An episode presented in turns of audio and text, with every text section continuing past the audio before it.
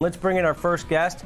That's going to be Tom Alexander, founder of Alexander Trading. Welcome to the show, Tom. Hey, Tom. How are you? Good to see you. I'm good to see you, too. And we had stocks higher. We got a little risk on trade going back into equity markets. And if you looked at the NASDAQ here, Tom, that's the one thing that I've been focused on the last couple of days. It's really seen some strength here. And, you know, the lower dollar is definitely helping in that regard. But what's your take here on the markets and this two-day rally to kick off the week? Well, you know, Tom, it's been a fascinating 4 weeks, really. If you go back and you look on the weekly chart of the S&P, for instance, the SPX, we had four weekly closes in about as narrow a band as you're going to see. So, you know, I was like a lot of people, I think. I was looking for a really, really sharp move, but, I could make a bearish case and I could make a bullish case. It looks like right now the bullish case is going to play out.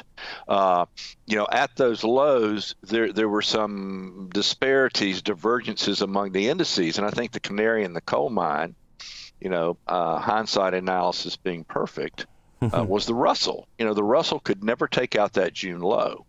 And then the Dow actually started showing some relative strength against that September low.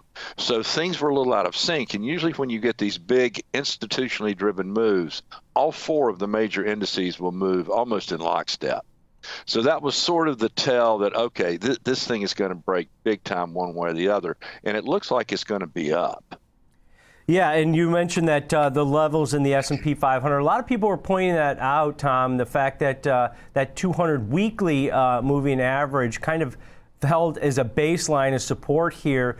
When you look at this, I look at this market and I go, typical bear market rally that we're seeing, but that can extend for days, even weeks at a time, even though the trend might be lower here. Is that your outlook here for equities at this point? I think we're going to rally. Yeah, I think we're going to see higher prices. You know, we have this big option expiration on Friday. So, that the machinations around that could exacerbate the volatility that we're seeing. And in this case, it could be to the upside. You've got these markets that I'm looking at the futures markets now, but I have cash charts and then futures charts, but it looks to me like the S&P is going to run straight to 3,800. And then if you get above 3,800, you just start playing the round number game. It looks like then it's probably 3,900 plus.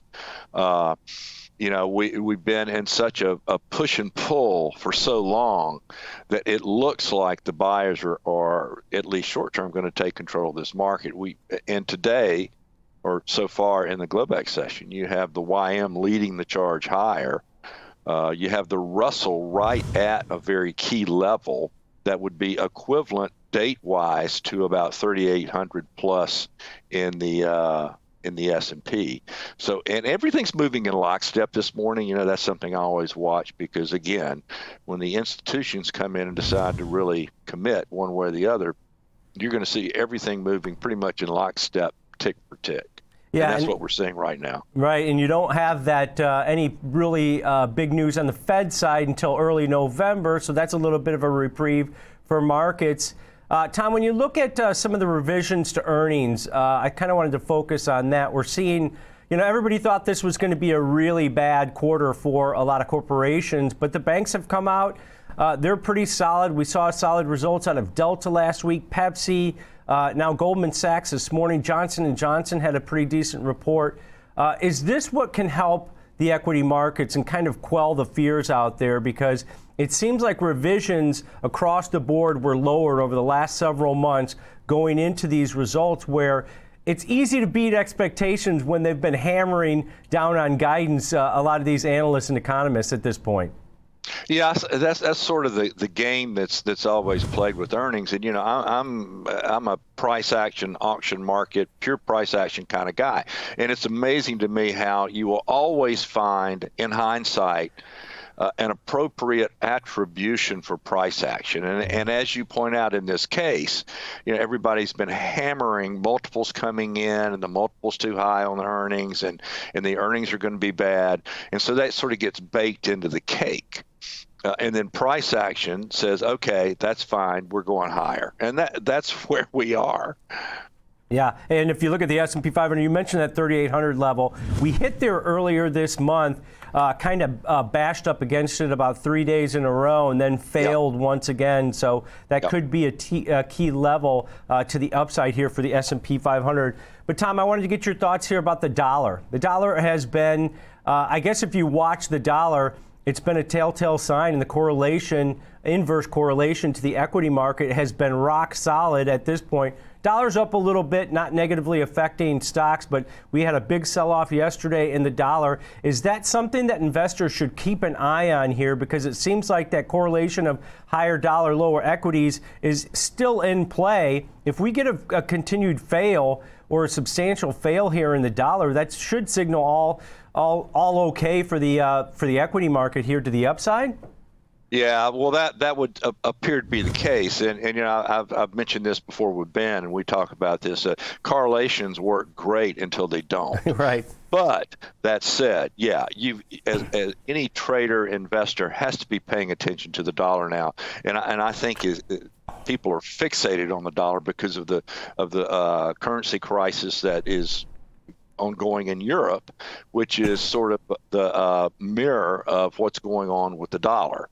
So yeah, the dollar's critically important in here. It's really interesting today. It's not doing, or so far in Globex, it's not doing a whole lot so far.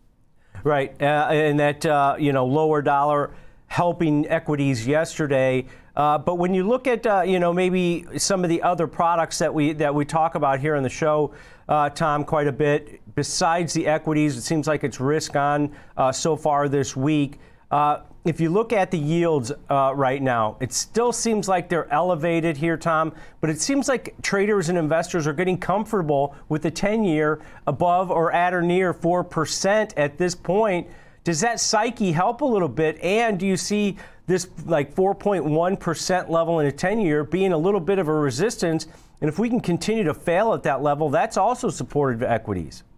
Yeah, you know, I'm looking at the 10-year chart now, and it's a little bit eerie. It looks like the S&P chart of 2 or 3 days ago before, the S&P launched yesterday, and looks like it's continuing to launch today. So, obviously everything is so, as you know, we talked about a minute ago with the dollar, everything is so highly correlated here, but it looks to me like, and I'm looking at the 10-year, it looks to me like the 10-year, the long end of the curve, the 10 and the 30 are going to launch one way or the other here very sharply. Yeah, and I think if we get a little bit of a reprieve in some of these yields, you see some of that right here, where we've got, the Treasuries up a little bit, so yields taking a little bit of a break. That 10-year is right at 4% as we speak in the pre-market before those bonds open up here at 7:20 Chicago time. Last point here, Tom, I kind of wanted to focus on the VIX a little bit. It seems like it's hovering above that 30 level. It's showing and reflective of uncertainty at this point.